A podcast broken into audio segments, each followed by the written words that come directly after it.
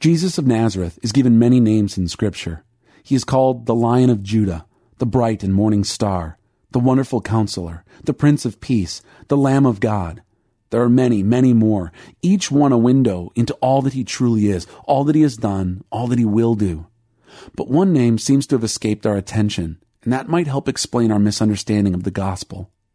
Paul refers to Jesus as the last Adam and the second man. Why is this important? Because of what happened through the first Adam. Our first father, Adam, and our first mother, Eve, were destined to be the root and trunk of humanity. What they were meant to be, we were meant to be. The kings and queens of the earth, the rulers over all creation, the glorious image bearers of a glorious God. They were statues of God walking about in a garden, radiant man and woman, as we were to be. Our natures and our destinies were bound up in theirs. Their choices would forever shape our lives, for good or for evil. It is deep mystery, but we see something of a hint of it in the way children so often follow in the steps of their parents. Haven't you heard it said, he's got his father's temper or she has her mother's wit? As the old saying goes, the fruit doesn't fall far from the tree.